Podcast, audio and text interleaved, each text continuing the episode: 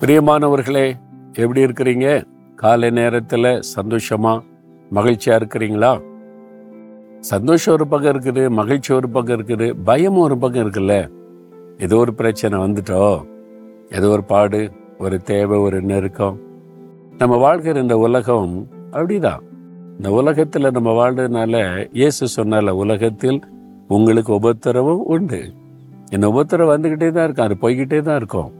அப்பப்போ அந்த பயமுறுத்தும் அப்பப்போ ஆண்டவர் என்ன செய்வார்? நீ பயப்படாத. நான் இருக்கிறேன். தைரியப்படுத்தி நடத்திக்கிட்டே இருப்பார். அப்படிதானே? இங்கே பாருங்களேன். புலம்பல் மூன்றாம் அதிகாரத்தில் ஒரு பக்தன் ஒரு காரியத்தை சொல்றாரு. ஐம்பத்தி ஏழாவது வசனத்தில் சொல்றாரு ஆண்டவரே நான் உம்மை நோக்கி கூப்பிட்ட நாளிலே நீர் என்னை அணுகி பயப்படாதே என்றீர். நான் இப்ப பயப்படாம இருக்க காரணம் நான் பயந்த நாளில் நீர் என்கிட்ட வந்து நீ பயப்படாதேன்னு நீ தைரியப்படுத்தினீங்க. அதனால நான் பயப்படாமல் இருக்கிற ஆண்டவரே. அப்படின்னு ஒரு பக்தன் சொல்கிறார் உங்கள் அனுபவம் தானே எத்தனை முறை ஆண்டு சொல்லியிருக்கிறாருல்ல ஒரு சமயம் ஒரு நண்பர் ஜெபம் வந்தார். அவர் வந்து அமைதியாக இருந்தார் அவ்வளோதான் வரிசை ஜெபிச்சுக்கிட்டே வந்தால நிறைய பேச முடியல. முழங்கால் போட்டார் அப்படியே இருந்தார்.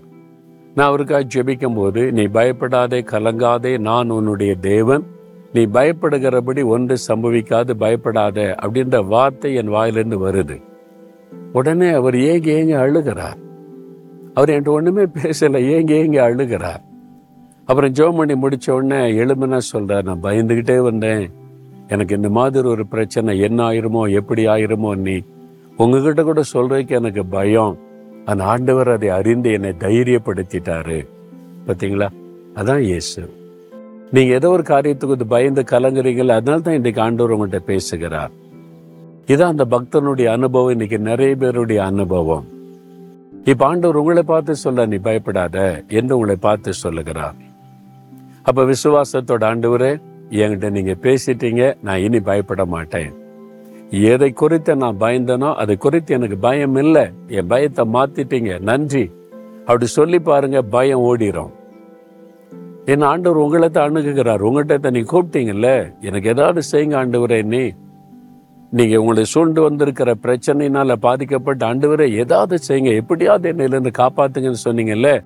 பயப்படாதுன்னு சொல்லி பயத்தை மாற்றுகிறார். பயம் மாறிட்டாலே அதில் அற்புதம் நடக்க போகுதுன்னு அர்த்தம்.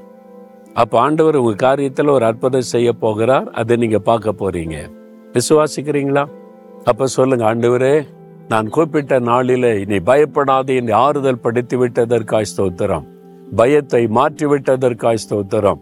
நான் பயந்த காரியத்தில் எனக்கு ஒரு அற்புதமான ஆசிர்வாதம் உண்டாக போகிறதற்காய் ஸ்தோத்திரம்.